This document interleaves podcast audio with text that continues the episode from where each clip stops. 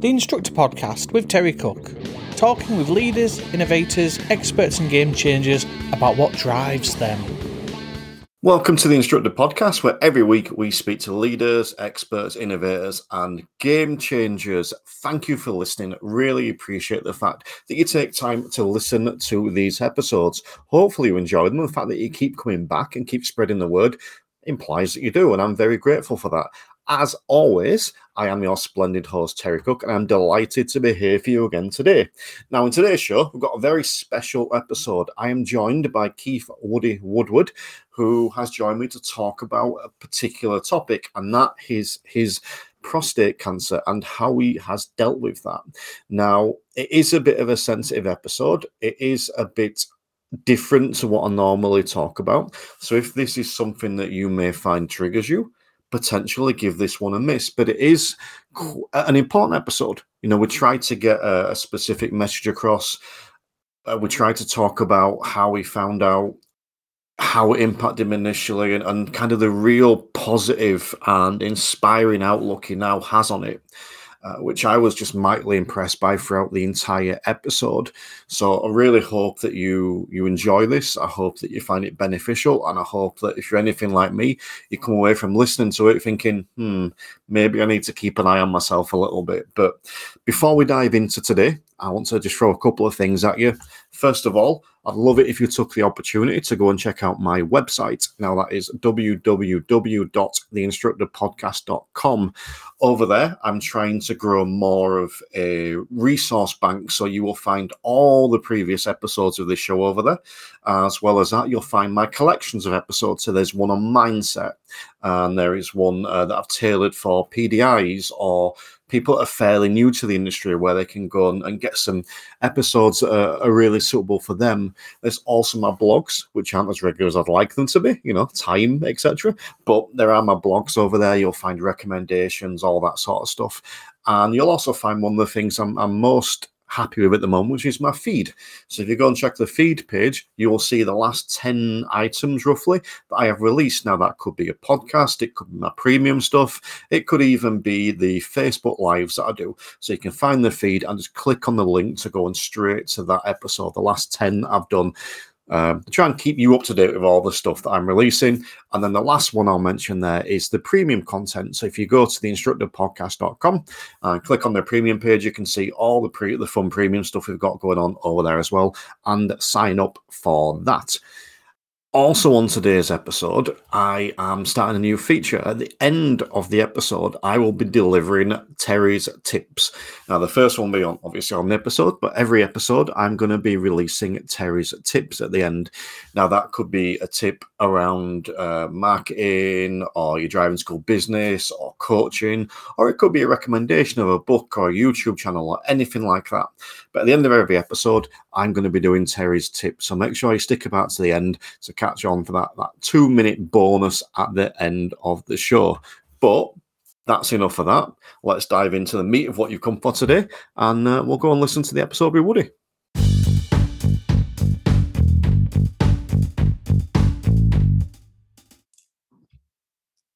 So this week on the Instructor podcast, I am joined by Keith Woodward, who has asked me to call him Woody for this episode, and I'll probably forget. But either way, we'll go with that. How are we doing, Keith? How are we doing, Woody? Yeah. Even?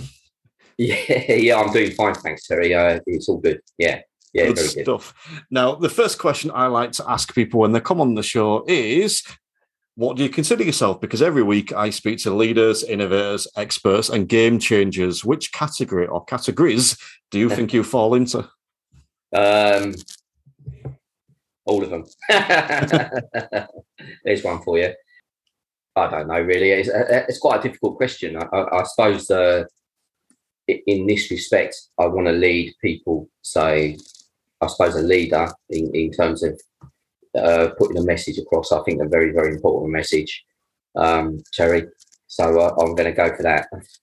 Yeah, no, I think that's a good shout, and and, and that particular message, which we'll we'll come on to shortly. Um, you actually got in touch and and and and asked to come on to speak about this, and and it is something we're going to be diving into. But before we uh, we, we head over to that, I'm just going to ask us to um, tell us a little bit about you and a little bit about what you do. Okay. Um, well, Terry, I'm an ADI. I I teach a, a specific uh, brand of um, driving instruction. So I'm a, I'm, I'm a blue light response um, instructor uh, teaching the ambulance service. So I teach um, both private and NHS, which means uh, they, they do a four week course. Um, and we, we, we basically take their driving from the very beginning, turn it inside out and upside down, and uh, and produce these lovely, fabulous um, blue light drivers that you see on the road today. Cool. Uh, and I'm definitely going to look forward to speaking to you about that a little bit later on in the episode because it is something that fascinates me. Um, and I've got a few specific questions and points I want to pick at. But Brilliant. That's not the biggest thing we've come in to talk about today because uh, you got in touch and you uh, basically told me about your experience in that you have uh, prostate cancer. Yeah. And uh, you wanted to come on and, and talk a little bit about that and, and get the message out there about how we can be dealing with it and being better prepared. But we'll come into that. So I think the first thing I want to ask you around that is, in fact, the first thing I want to ask you is, how are you? How are you? Do, how is how are you? Um, I'm surprisingly really well. I've, I've only just gone back to work after uh, six, nearly seven months off, which is the longest I've ever had since I've been an adult. And um, I, I'm doing really well. I'm, I'm really, you know, living life as as normal as as, as I can possibly do in the, you know in the circumstances. So really, my life is is is uh, I'm still teaching blue lights. In fact, you know, and I've even I found a new passion for that because of the illness in a way. And I'm living life, um, I think, in a more fuller way than I was before, funny enough. Um, and then just the, the, the, you know, dealing with the, the cancer um, is a side effect there. I try not to make it the, the main thing because I think have I, you know, if I was doing that, then um, then I perhaps wouldn't be doing what I'm doing now again, which is important. Yeah, I think um, yeah, because we'll we'll come on to your blogs a little bit later in the episode, but I was kind of saying to you before we started recording today that I just find them really uplifting. Uh, they don't always they maybe start off on on something that you've struggled with, and they end up on this sort of positive high note a lot of the time, and I find them very yeah uplifting and inspiring. But before we come on to that, let's let's kind of let's go back to the start. I know you were keen to tell us um, sort of how how this happened and how you found out. Yeah, I think I, I think um, let's just go back, say uh, about eight or nine months ago, last um, last spring when it first started. As an ambulance instructor, you know, doing my job normally, I started to to notice that um, two things. I noticed. I noticed uh, I was starting to get some pain in my lower back, which uh, first of all I just attributed to the ambulance I was teaching in because I'd actually been teaching in the same ambulance for uh, several courses and I just still thought, oh, this this this ambulance is giving me, um, you know, real real pain.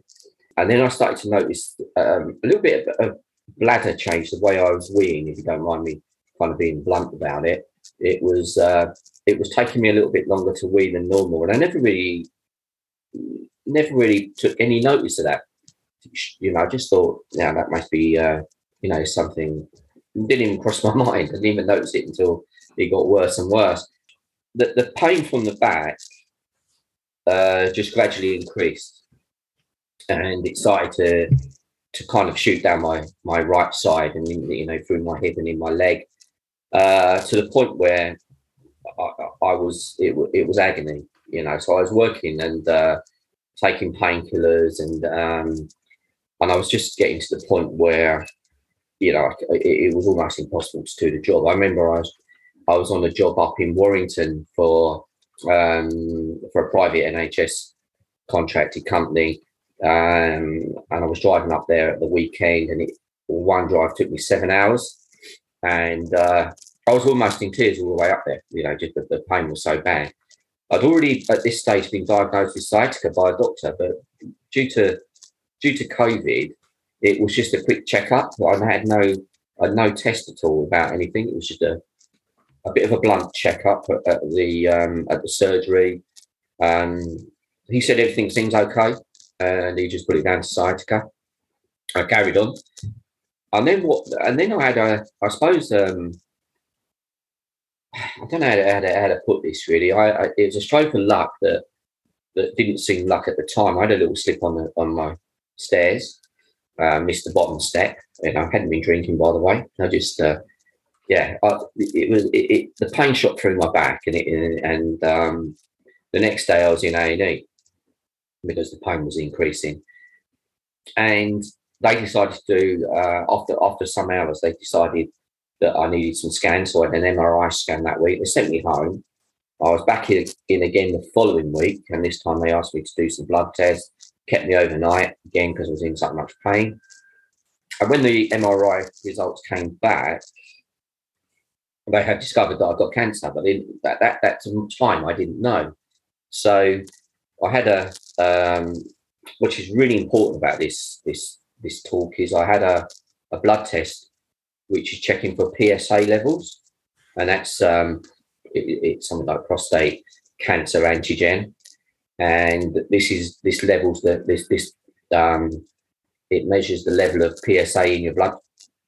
So if you've got a high level, there's a high chance that you've got prostate cancer. Uh, I didn't even know I was actually having that test. I just knew I was having blood tests. It was just one of many. I was walking around the car park in the hospital, really in daze because I, I, I was again in so much pain, but there was no answer to it. So I was starting to get very depressed about it. I got a phone call asking me to come back in. You know, they said, "Are you still in the hospital?" I said, "Yeah." Um, do you mind coming back in? We need to talk to you about your scan and and, and something. I was met by two uh, lovely nurses. Took me into a little room, and even at that point, I didn't even realise that they, you know, one had their arm around my shoulder, and one was talking to me about we're not happy with the scan results and we need to do some more checks. Um, a couple of hours later, I'm on a I'm on a gurney being uh, wheeled into uh, the Macmillan ward, the cancer ward. That's the first time it hit me. So I suppose the the thing I'm trying to get across here is, you know, that these pains started months before I ended up in the hospital, and I think that's important. Um, Terry.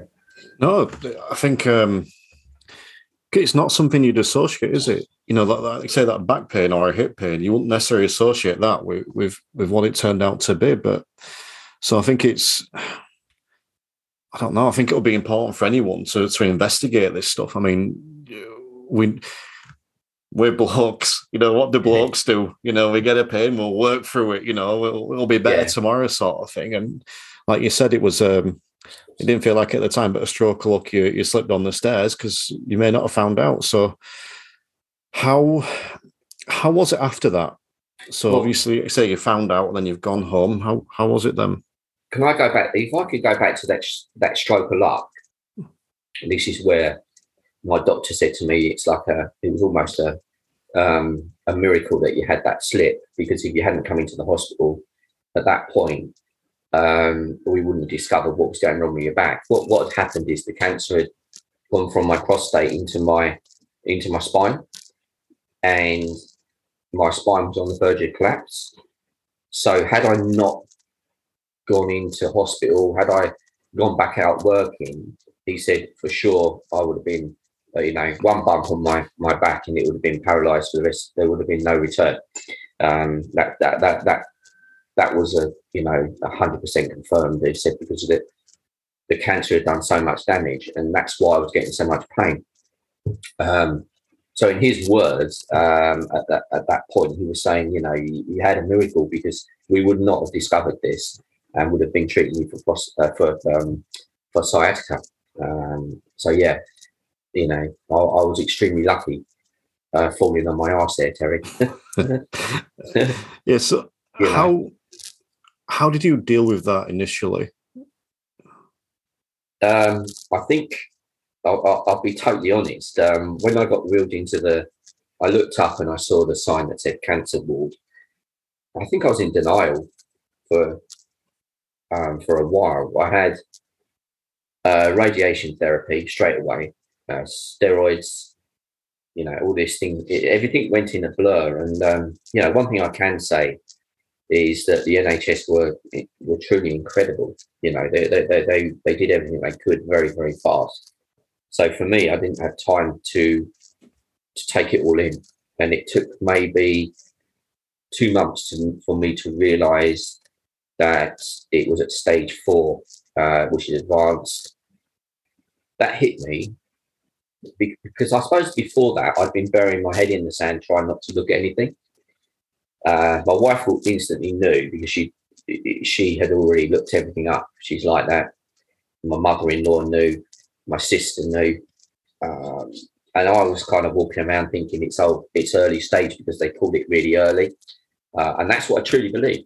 Um, and then I, I got a, a nice little leaflet from Prostate Cancer UK, and it I just opened it up. I, had, I probably had it for about two weeks before I opened it, and um, there was a little table there that basically de- sort of determines what level you are and, and so on. And I saw, um, I think it's called metastasized. Uh, it means it's gone into the bones.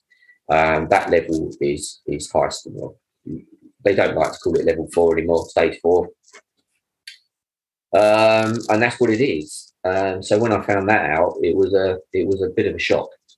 Um, but it, I suppose deep down, I probably knew it in, in my mind. I was just covering it up. And the blog was helping me because I was writing, I think if you go back to my blogs, they were very, I was writing things in, a, in more of a comical way um, to try and cover it up. Yeah. I was, yeah, I was going to ask because as I speak to you now, and as I've spoken to you previously, you you seem quite uh, I don't know if positive is necessarily the right word, but that's what I'm going to use. You seem quite positive and, and upbeat a lot of the time. So what what was it that that brought that shift from that? Was it was it writing the blog that brought that shift from that initial, like you say, the the, the downness of it and to, to where you are now? I think I think I've been a positive person for a while. I used to I don't know if you're aware, but I used to uh, run courses on uh, teaching people how to calm their mind. Um, so I went all over the country doing that.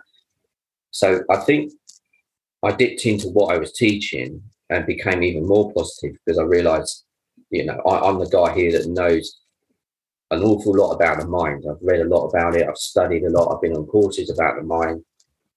And I understand perfectly how the mind works. And I was going to use that. You know, initially that was my plan was right, okay, let's see if this stuff really does work. And um, and uh, and obviously it does. So the positivity has been um, has been the key thing. You know, even if I've not felt positive, sometimes I have I've had to pretend to be positive. Um, and what I found is the more that you pretend to be positive, the more positive you actually become. Um, so the more you sort of believe in something, the truer it becomes think that's that's really important. There's there's a lot of um, naysayers out there that will talk about the you know mindset and attitude and that kind of stuff being you know uh, what word am I looking voodoo or um, you know uh, what was the word uh, being a snake oil salesman by trying to promote this stuff. Yeah, but you'll never know when you'll need it. And I think that's a prime example that you've you've you know worked with this stuff for years for other people and then you know something's happened to you and you've been able to reflect it on yourself. But you, you mentioned the um, the blog there as well which is um, do you want to tell us a bit about your blog about how you started it why you started it and, and sort of where it's at now? Yeah um, i've always I, I, used to do a blog years ago just a comedy blog. Um, and that, that, that, had quite a few followers but it was outside of more outside of the adi world. It was like i was um, writing about a different world just just purely slapstick comedy. And um, while I was sitting in the hospital, there's there's not a lot you can do except for watch Netflix, which I, I mean that's something that that was really good. Um, there's something you can actually watch on a phone or a tablet. Um, but there were times at night where there was a lot of nights where I weren't sleeping, and um, I would just pick my phone up and start typing on. Uh, I've got a little WordPress blog blogger, um, I start typing away, and then I started to realise that actually this is really good. I'm writing my feelings down, and there were feelings, um, you know, as they were happening, and um, so they were really true. And um, I then took the, the, the, step to publish the blog because I hadn't published it for till I came out of hospital for a good month or so. So I'd been writing it, but then I hadn't published it and I published it onto um, just onto my Facebook group, which um, which, which is called Calming the Anxious Mind. So it was just a, a you know just a, a private group, um, and um, people started to tell me that it was really helping them. And I wasn't going to publish it outside the group. And then I had a chat with my wife about this because she didn't want me to publish it all over Facebook. Um, and then she said to me, you know, if it's helping people in this group and, and so on, then we're happy. Everyone in the family knows about it now. You know, you got my blessing to do to do what you like. You know, and um, I publish it on LinkedIn and then on uh, on, on Facebook, and um, it, it's been received really, really well. And I think the first case was it was really, really helping me. And I thought, well, if it's helping me and I'm going through this, then there's a chance it might help one person out there. Um, and that one person has been in touch with me straight away. Was was someone, you know, who who who who talks to me and and uh, we know we now you know chat quite regularly. Who has someone in in his family is in the same situation, um, and I realised there's more to it. You know that, that that I went on a lot of cancer forums and there's there's so much negativity. I went on the Macmillan forums; it's just full of negativity, and I needed to change that. I wanted to change that. You know, I know one one man can't change everything, but I just thought there's a chance here that I can make a difference, and that's it. While I'm still around, you know, uh, I want to do the most I can. Yeah, I think um, I think it is making a difference. I mean, you were telling me previously about some of the, the positive feedback you had from it from all over the world, which is amazing. But yeah. I mean, even for me, I, I started since we've been in touch. I've started reading it, and I find it uplifting and inspiring. So you know, even for someone like me, I think that it's, it's brilliant. Um, and I think you said you found that that helped you initially as well. It was therapeutic you. Yes. Yeah. Yeah. Hundred percent. Um, it was just getting the. It, you see, the thing is, everything was bottled up and um, all of a sudden I started to find a, a, way of releasing that because there's no doubt about it. When when you first find out, and I I, I know, you know, cancer is a is a is a voodoo word, and you know, no one wants to talk about cancer. But let's face it, guys, it's you know, one in eight guys is going to get this uh, prostate cancer, and one in four black guys is going to get it you know, it's horrendous, really. And so we need to kind of face up to it and talk about it because, you know, cancer is a bad word. And for me, uh, particularly, I watched my father-in-law uh, die of cancer. You know, very you know, a couple of years ago, which affected me quite a lot. Uh, and I was terrified of it, absolutely terrified of it. And I know there are different types of cancers, and he died of a different kind of cancer, which was particularly nasty. Um, but besides that, I just thought these thoughts that are bottled out, I can get them out onto paper with the hope that not only are they helping me, but they will perhaps help someone else that, that may be starting this this journey.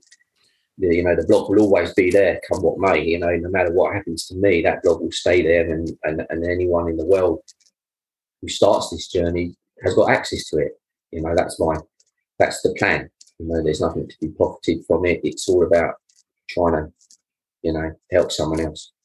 I think you're doing a grand thing. Um, the I, I, do want to touch on one thing you said there actually about the the word, um, because it's interesting that even as I'm talking, I'm reluctant to say the word. Yeah. And yeah. Uh, what the I'll say the word cancer. I feel I, yeah. I, I, think I'm interested to go back and listen to this episode again and see how how long I delay saying it.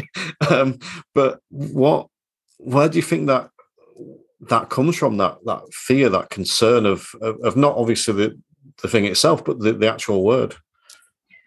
There's a there's a certain uh, stigma that's attached to the word cancer that that um, that everyone I, am thinking relates it to death.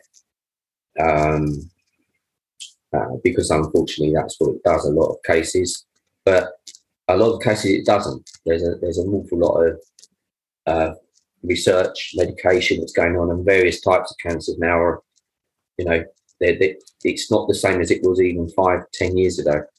There's a lot of good stuff going on. People are afraid, frightened to talk about it. I think I think actually, this is really interesting, Terry, because when I first um, was diagnosed, when I came out of hospital, I had a lot of people that came around my house, um, and my colleagues as well. Um, you know, I work for a company that that employs a number of ADIs in the blue light industry, um, and and we talk on the phone, and you could you could definitely think that they didn't want to hear about cancer. So, you know, if, if one of my mates came around and sat with me, I would just, the, the first time they come round, I would just go, let's get it out of the way. I've got cancer. Uh, yes, it's a, it's a bit of a pisser, you know. Uh, but let's just get it away. It's, it is what it is. Um, I've got cancer. I'm going to do my best to fight this cancer. Um, and that's it. How's you do? How's a football game? You know, that was it. We would, we would we would not dwell on it. But I know that there's definitely people that were too. Uh, they told me they were too scared to come and see me. Uh, and when they did, they were really surprised at, at, the fact that I was just a normal guy um, talking about football and uh, you know stuff that guys talk about. And and that's what you know. Even my neighbour, um, I've got two neighbours either side, and one really delayed talking about this, and he's he's actually a part of the NHS, and he just did not want to sit down and talk with me. And when he did, he just he sat with me for an hour and a half. Um, unfortunately, he's moved since then. I don't know whether, in fact, both sides have moved. So I don't know if we can do that, Terry. Um,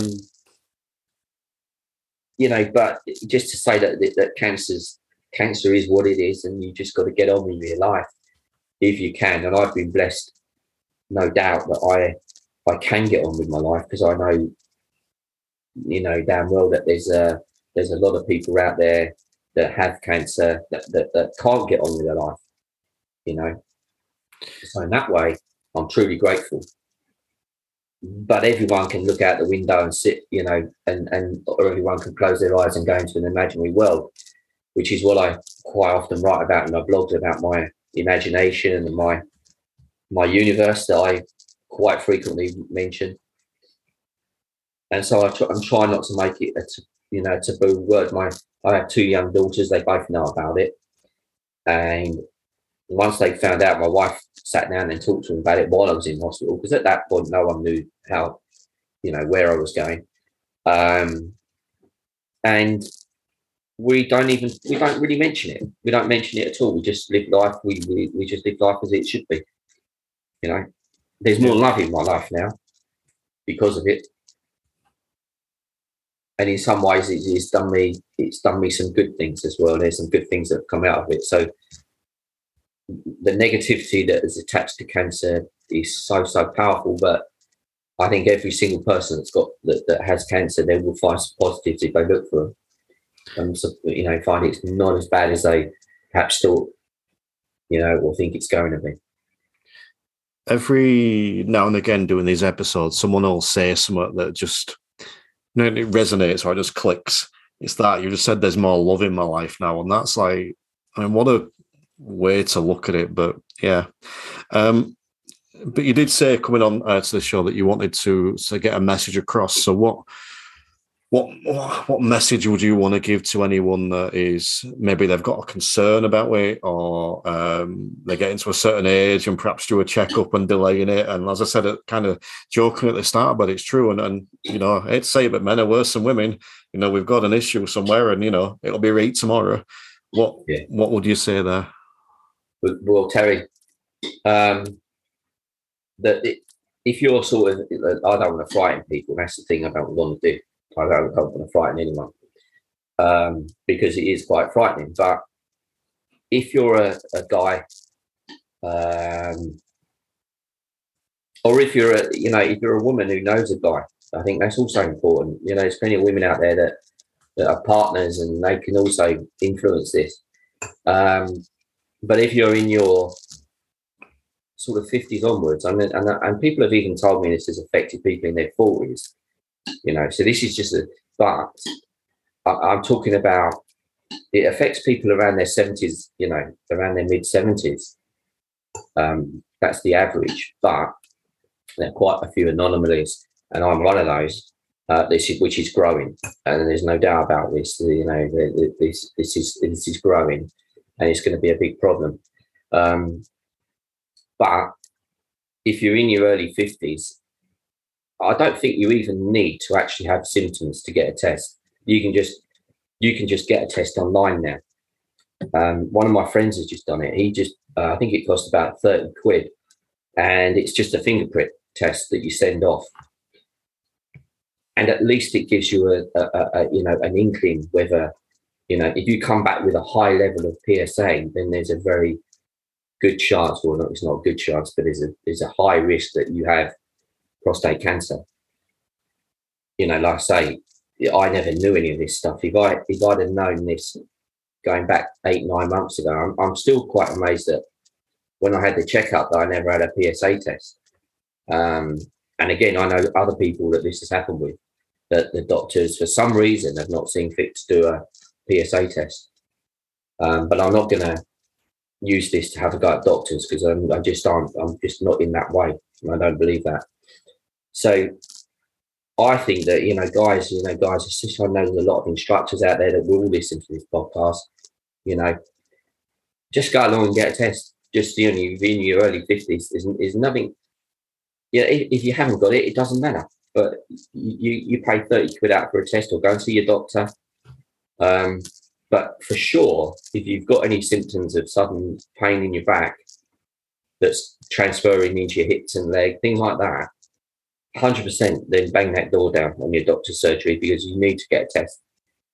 Um, and there's a good chance that you can stop it getting to the stage where mine is, you know, and, and that's the important thing. Mine, had it been picked up three or four months earlier, we don't know. No one knows. It could have been there for years and it's just been there but there is a good chance that you catch it early that um, that it can be treated really easily. You know, and, uh, and I don't say that lightly. It can be treated much more easily than than what I'm going through now. Um, and that's the message, really. I think I want to ask you kind of one more message around that, if you like, because you spoke yeah. before about the way people were with you after your diagnosis. So, what what would you suggest to, to friends and family of someone that's been diagnosed with cancer? How I know it's going to be different for everyone, but would you have a, a message for them how to be?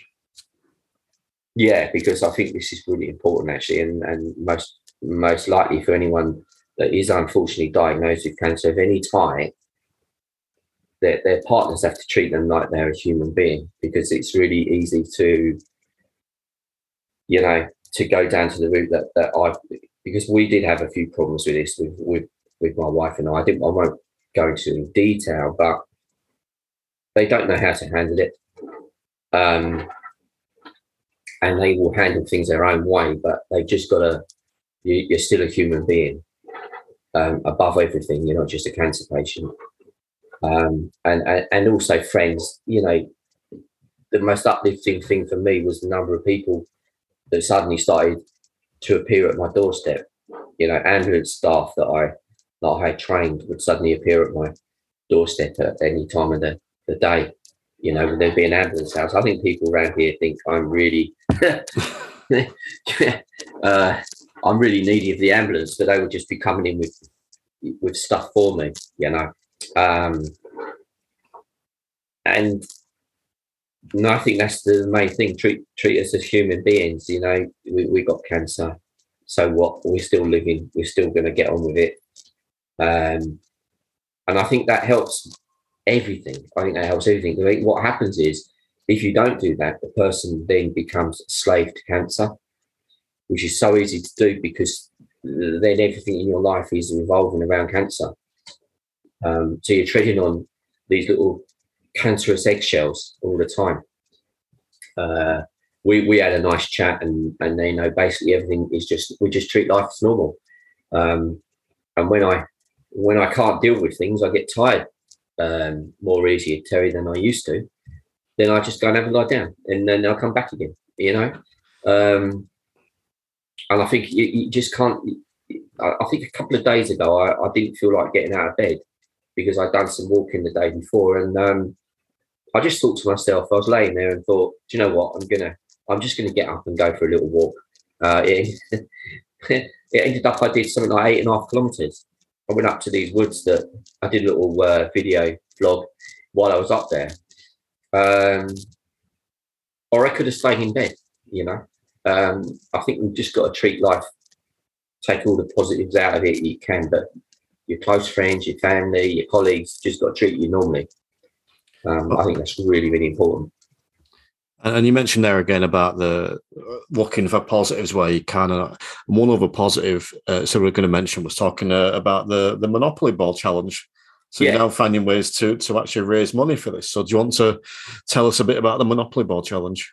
Yeah, I want to talk to. Can I, if I can, go back to another challenge I did, which yep. was back in November, and then I'll lead on to it because I because one of the things I was doing is I was sitting at home uh, not knowing where my future was going, not knowing what to do, and and not really knowing how to deal with stuff, um, and trying to think of something to do that would make it, would, that would help both me and other people.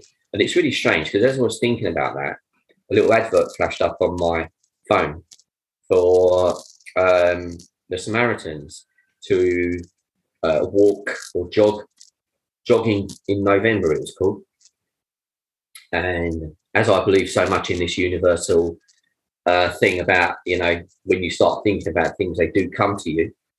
There is, there's no doubt in my mind about this. Um, I rang them up and said, "Is it okay if I walk it?" Because it was a, it was a running challenge, and they said, "Yeah, sure. You can do whatever you want. You can walk it. You can you can bike it. You can get in a wheelchair." Um, and they sent me a, a, a t-shirt, and they sent me a book, that this form, and I thought, my God, this is how easy it is. I can now uh, go for a walk. I had to do a kilometre a day, which is nothing.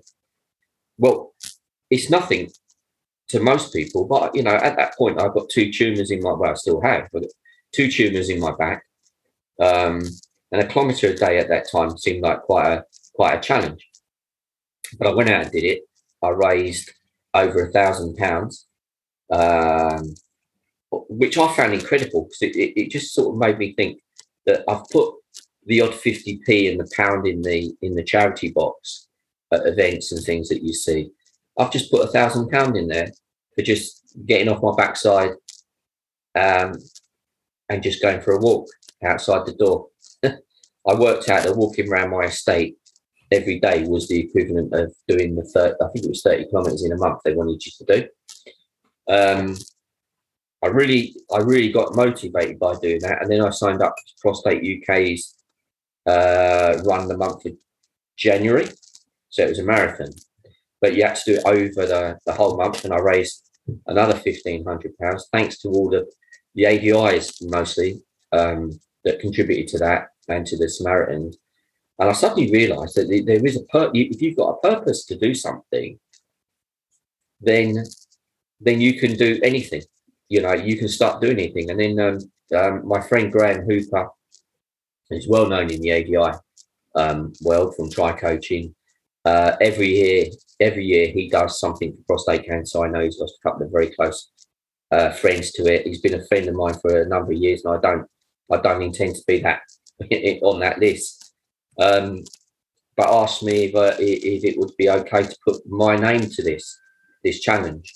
And uh, of course, I was really honoured and really grateful. And again, it's given me another um, bit of motivation to get up, um, you know, and start walking again.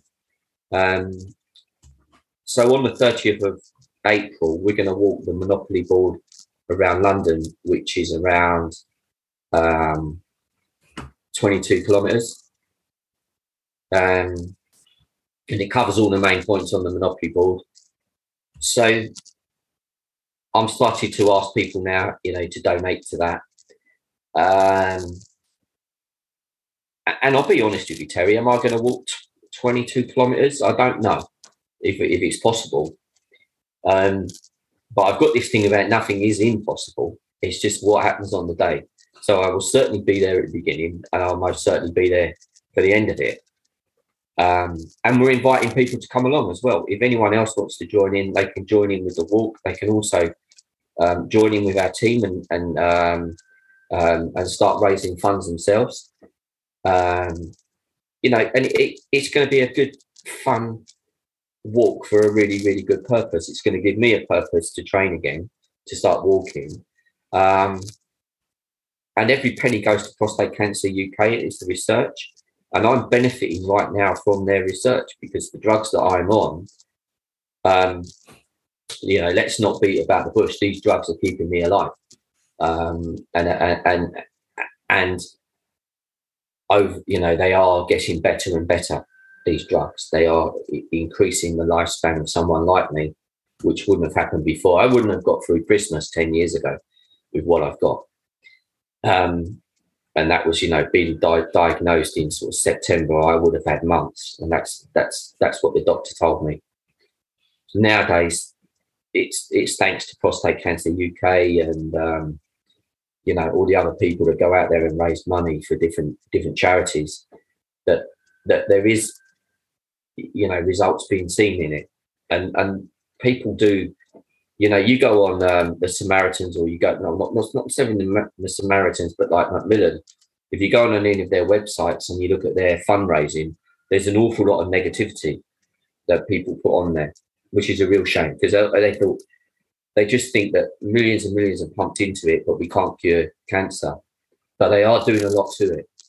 And um, I don't think until you get it, you realize how much work is going on in the background and how much you're benefiting it, benefiting from it. So when my drug that I'm on at the moment decides not to work anymore because th- this cancer is a very powerful one, then I've then got the opportunity to move on to something else, Terry. And if it wasn't for these kind of events, you know, we're we're aiming to raise.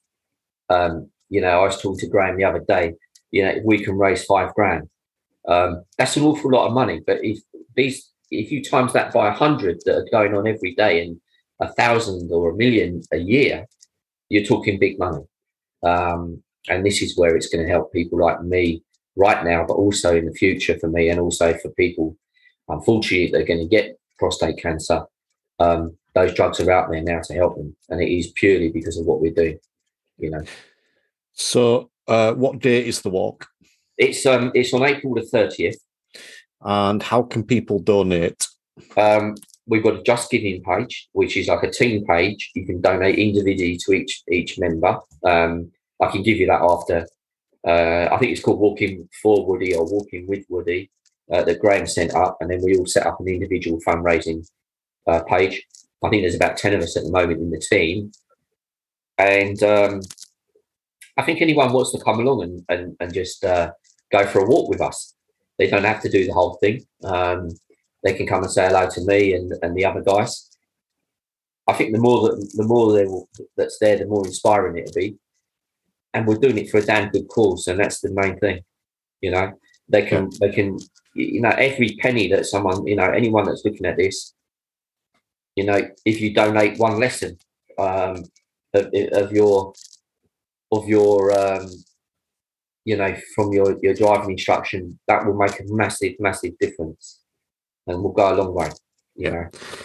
Um, well, anyone listening to this, uh, as this is released, you've got about 20 days to donate. You've got 20 days to contribute, or at the very least, send some well wishes, which I'm sure are always warmly received. Uh, there will be a link for that just giving page in the show notes, and you'll also find it on the Instructor Podcast website as well. But yeah, I, I, don't think there's a lot more to. Is there anything else you would like to talk around um, the, what we've been talking about so far? Anything you want to add to that? I, I, I just think that that people um, shouldn't be so scared, you know, because like like everyone's terrified of this. Um, and and look at me, I'm back to work, and uh, and I know I'm lucky and unfortunate, but you know, you just don't, you know, live your life. Don't be scared of, of what could happen. Um, yeah. But the more you get frightened about something, the more likely it is you're going to get something. You know, you do attract, you do attract it to you. Um, these things. So yeah, that's my main message is, you know, just um, enjoy your life, get out there and live it as best you can. Um, my main things that I, the three things that I was looking at at the beginning were um, that I was going to be kind and positive and grateful. And those three things, those three powerful emotions have done me really well. Um, and if I can spread a bit of that and people, you know, it's like kindness. Every time you, you do something kind for someone, you use that old um, analogy. It's like throwing a pebble into a into a still pond, and you the ripple effect from that spreads out from the center, and it really is true. Um, and that's what I stand by. It's, uh, I think it's a good thing to stand by. There's a lot of negativity in the world. There's a lot of unpleasantness, yeah. and I think the more that we can just be nice, I think the better. But yeah. you also mentioned there about going back to work, so it is something I, I just want to speak to you a little bit about as well because. Uh, you're clearly, I mean, you the, the, the inspiring thing for me from talking to you is that you're not letting essentially you're not letting uh, obviously i'm still reluctant to say yeah. it you're not letting cancer define who you are and what you do. No. um, so we're going back to work and the, the blue light training. How did that feel going back to work? Um, well the first job i did I, would like to start i mean i don't need my boss to ever look at this but he knows how grateful i am to him because he's believed in me from the start and been very supportive. Um, and my first job that, that, that uh, going back because I used to travel all over the country. So very luckily, the first job I had is five minutes from my front door, um, which I've never done before. Never had a job so close to where I live, which is really ironic, really, because uh, um, you know I, am thinking, right, I'm going to go back to work. I'm determined to go back to work, but am I going to be able to deal with the travel? um, and I go out the house, I get in the car, I drive up one junction on the motorway, and I'm there. Um, and as I drove up that that first day, uh, I just had a big smile on my face, um, Terry, and this feeling that that that was just amazing. It was just an amazing feeling. I mean, you know, most people moan about going to work. Most, most people get up in the morning and uh, and treat work as a kind of a bad thing you know. Um, and it was like Christmas for me. It was, it really was. Uh, I was smiling on the way up there, um, and I jumped into it like I'd never been out of it. That's the funny thing about it. It's really strange because I haven't I hadn't done anything for seven months. How am I gonna how am I gonna deal with it? And it was like I it was like I had made that time out. It was just straight back into it, which was uh, which was fantastic. And uh, of course, I've got this extra impetus to to really help people in in this course that I do. Um, so it's a four week course that the students do, not I do, but I, I deliver.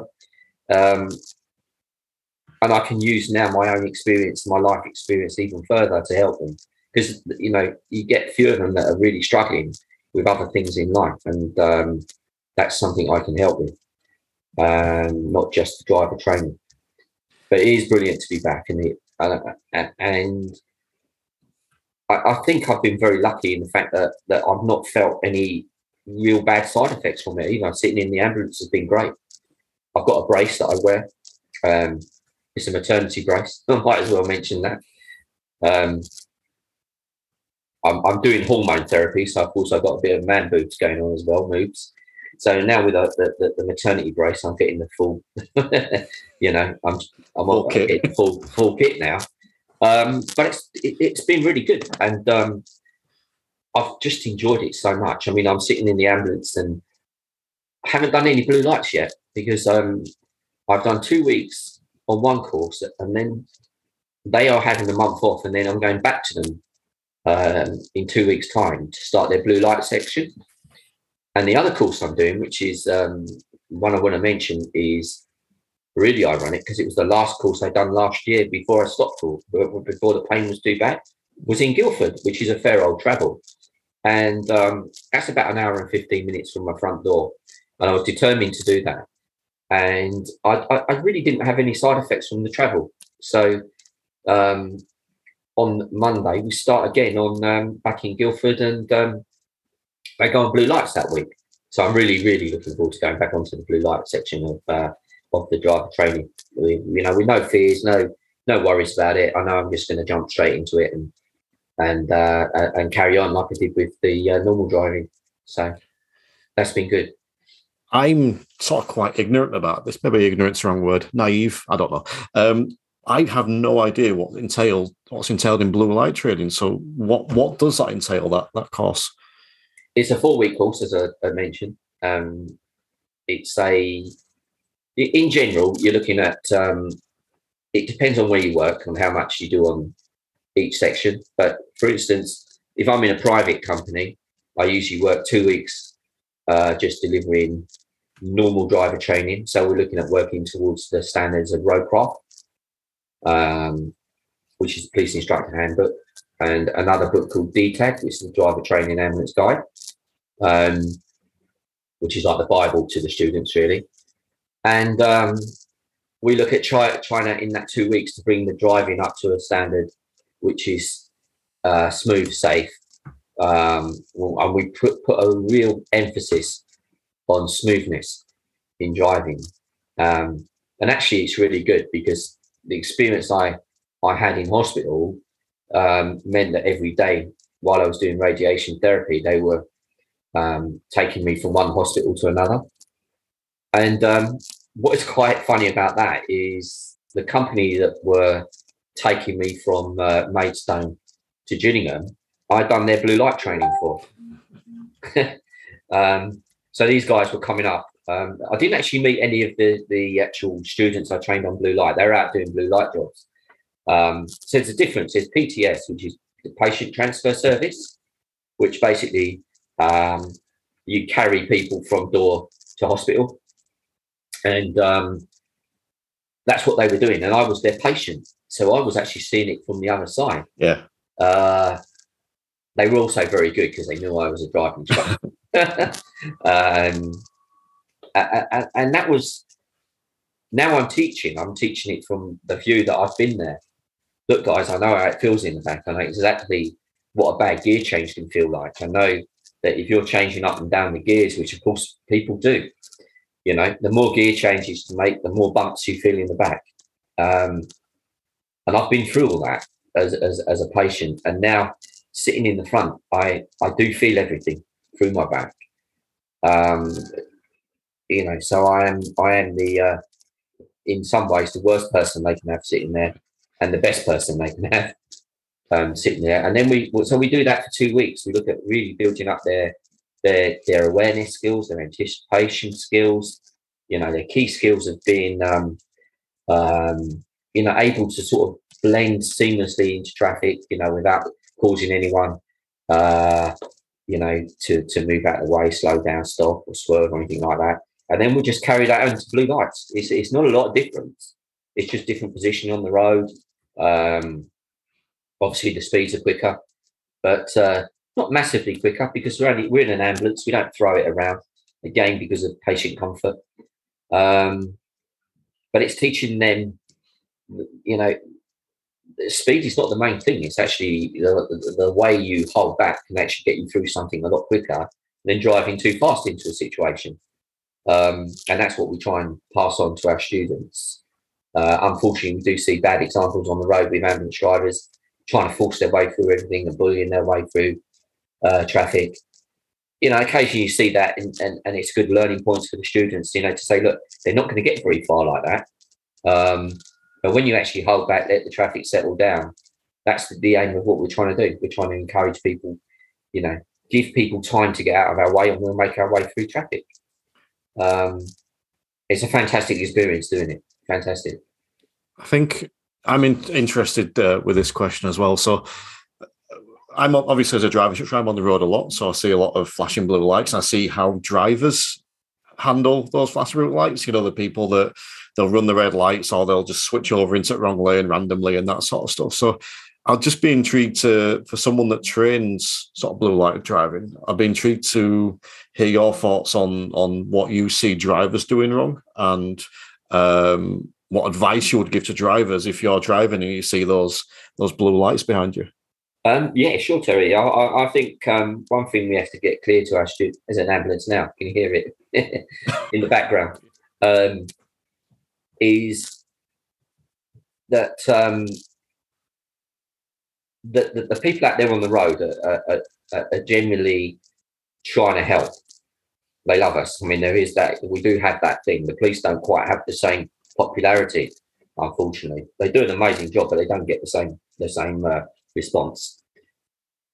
And I try to tell my students that you you know you don't personalize anything. Anything that happens on the road is mainly because people are panicking because they don't really know what to do. So this this is a very very valid um, point now. Um, if you do have an ambulance that's, that's following you, you've got to keep yourself safe. This is the, you know, don't go through red lights because you're breaking the law, you know. And if you have an accident, you've slowed that, you've stopped that ambulance doing what it's doing because it has to attend whatever happens. So if an ambulance is struck by something, it clips a wing mirror off a car, or causes an accident just because it's there, then by law it has to stop. So it's now got to pass that job on to someone else, which means that whatever it's going to is now going to have to wait. Okay, so they're not doing them any favors by trying to do things like that. So we, we just ask people to just be sensible, um, to, to pull over if you can, but you know, make sure you're not pulling over in a place where we can't overtake you. Um, I think the classic one there is the solid white lines. Uh, most people, uh, I know even instructors don't don't even realise that we're not allowed to overtake moving vehicles on solid white lines. Um, so what we want you to do is keep going. So if you're driving along at 25 miles an hour with a solid white line that's on your side of the road, in the centre of the road, we can't do anything about it. We just got to follow you at 25 miles an hour. So if you get, you know, if it's a national speed limit and you get up to 50, we're doing fine. But if you start slowing down, um, we can only overtake you if you physically stop that vehicle. So if it's rolling along, we can't overtake you. Uh, and I think that's a big message because most people, you know, we, we I've even had instructors winding the window down and, and you can see that they've got the arm out the window telling you to overtake. We can't do it because we're, we're breaking our law as well. It's the same law as you have. As any driver, the solid white line law is the same in the highway code to ambulance drivers, police drivers, fire engine drivers, as any other driver. Would um, would that apply then to uh, bus lanes? So you've got a bus lane in operation. So I would be driving next to that lane. Would you want us to move into the bus lane, which obviously we shouldn't do, or would you want to stay where we are? And would you be able to move into the bus lane as an ambulance, or would you have to wait behind? We can, um, on an emergency response, move into a bus lane. Right. Um, in almost all cases, there are, I believe, one or two areas where you can't. So it's a local. It's not um, what's known as a um, a general exemption. It's a local exemption, so it has to be given by the local authority. So, like for instance, if I'm training in London, we can use the bus lanes in London. Um, whether that works any better, it doesn't. and most of the times you end up just getting stuck there and you're better off going on the other side of the road. Um, but yeah, we, we don't want people to break the law. So if you move into a bus lane, you are technically breaking the law. Um, and if you do get flashed, there's not a lot you can do about it. You know, unfortunately, you're doing the best that you think you're doing, um, but just stand still in a place we can get get round you, and we and generally everything's okay. Yeah, Um, right. Well, throughout today, you have uh, spoken several times about gratitude and feeling grateful. And today, I am very grateful for you joining me. Um, do you want to take a moment to uh, tell people where they can find you and, and, let anyone know anything else or promote anything? Um, well, I've got a, the blog is um, uh, livingwithmycancer.org. Um, so if you want to follow the blog, then, then, you'll find me on there. Like I say, I've done today 90, it's the 95th uh, blog, um, which when I first started writing them, I had no idea that they would, you know, go that far.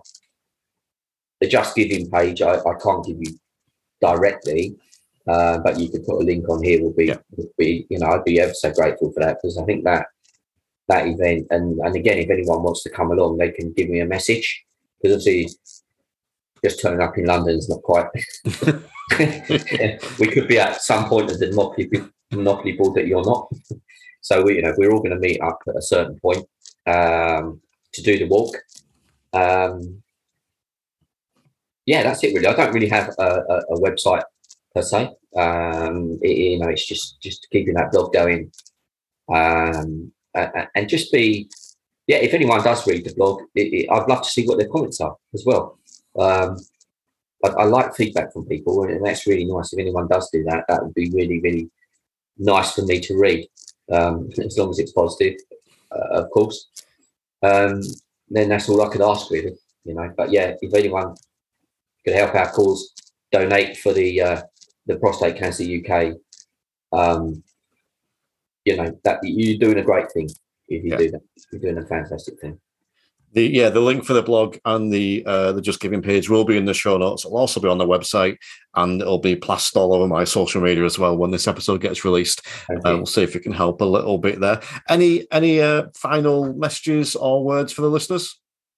Well, I think I think I have to say thank you to you, um, Terry. I'm very grateful for the opportunity to do this um, because I didn't know, uh, you know, how, how it would be. Um, but I think it. I, I, feel very relaxed about it, and um, and I hope the message gets out there to the listeners. You know, to you know that that main thing about about cancer. Um, you know, not to fear it, but to, to take. If you do get it, you've got to take it on, but you've got to live your life. Um, yeah. But you know, the main message is, guys, you know, to get that test. To, you know, if, if you this could start an avalanche. Really, if, you know, the, the domino effect could be amazing if, if you if you take that test and you tell one other person and that person and tell that person to tell someone else that, that they estimate 14,000 guys have, have, missed the test during COVID. The NHS are trying to catch that. You know, obviously I was one of those. Um, now's the chance to, to, to, spread the word. You know, get it get it out there um, because you could potentially be saving someone's life. Um, and, and I try to tell you know, everyone I meet, you know, I don't obviously start talking about cancer straight away, but if I meet someone and I'm talking about life and we get round to this and they're at that age, I would say to them, you know, do you know you need to take one of these tests? Um, even the builders that were around recently, I told them, you know, lads, come on. um, because you are potentially saving a life and you're potentially stopping someone going through this, um, you know, for this um, this disease um, Terry. So yeah, that's that, that. I'm most grateful that I can come on here and say that. Um, but even more grateful if everyone actions it and does it will be incredible. And like you said, even if it only impacts one person, you still uh, sorry, even if only one person takes action, you've still impacted one person, and you can only do what you can do. And, and part of what we can do is put the message out there. And um, yeah, I'm I'm 40 this year, so I'm maybe not quite to that age yet, but it's You're something right it's something I need to be aware of, you know. And, and, for me personally, I'm as I get older, you know, I'm in sort of middle age now. I am starting to feel more creaks and and you know yeah, yeah. clicks in certain places. So and and and as driving instructors, you know, one of the taglines for this show when I first started was talking about your health, self, and wealth, and it definitely comes under that bracket. So, so yeah, yeah really, really appreciate you taking time to talk to us today, Woody. Uh, very much appreciated, and yeah, hope everyone hope it goes well on the the thirtieth, and I hope that you raise a lot of money. Thank you so much, Terry. I appreciate that.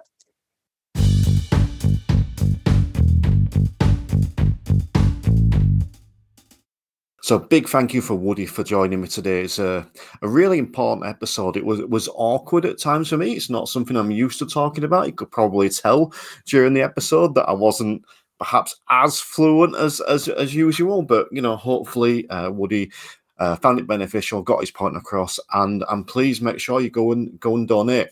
If every driving instructor in the UK was to donate a pound would probably get nearly forty thousand pounds. Now, obviously, that's not going to happen. Every driving instructor isn't going to hear this and see all the, the, stuff, but it's quite interesting to think about. If everyone donated a pound, how much we could actually raise. But either way, you can find the links in the show notes. You'll find it on the website as well. So yeah, just take a moment to go and at least consider or offer some well wishes to Woody. But I did say that I was sort of debuting a new regular feature that is Terry's Tips, which is where every episode, every instructor podcast episode, I will be giving you, uh, it could be a recommendation or a suggestion around something or, or whatever. So today's is the first one, and it's about how to use links in your Facebook posts. Now, I see a lot of people post online and they will share links to LinkedIn pages or, or blogs or, or, or whatever and those links actually stifle the reach of the Facebook post. Because if you were to go and put a link into, let's say, a YouTube channel, that's taking you away from Facebook. So when you write your Facebook post and there's a link to YouTube, anyone that clicks on that link will be directed away from Facebook. So Facebook doesn't like this. They don't like it because they want you to stay on Facebook as long as possible. So when you're putting links up Facebook will naturally stifle the reach of that a little bit. So I would suggest putting your links in the comments. So do exactly the same post you've done. Put a nice, lovely image up of, of whatever image you want to put up, and then the link. So whether it's for your driving school website or a YouTube channel or, or whatever it might be, put that link as the first comment because that actually helps the reach of the post in that it's not stifled anymore. So yeah, hope that you find that little tip useful. I am going to be throwing stuff like this uh, every week now, so make sure I hang about to the end of every podcast when I will offer you Terry's tips. And if you want more Terry's tips, if you want more Terry goodness, be sure to check out our premium content. Head over to the instructorpodcast.com website. You can find loads of stuff out there. And as always, you can find the links in the show notes. But for now, I'm going to wish you a very wonderful day and thanks for listening. The Instructor Podcast with Terry Cook, talking with leaders, innovators, experts, and game changers about what drives them.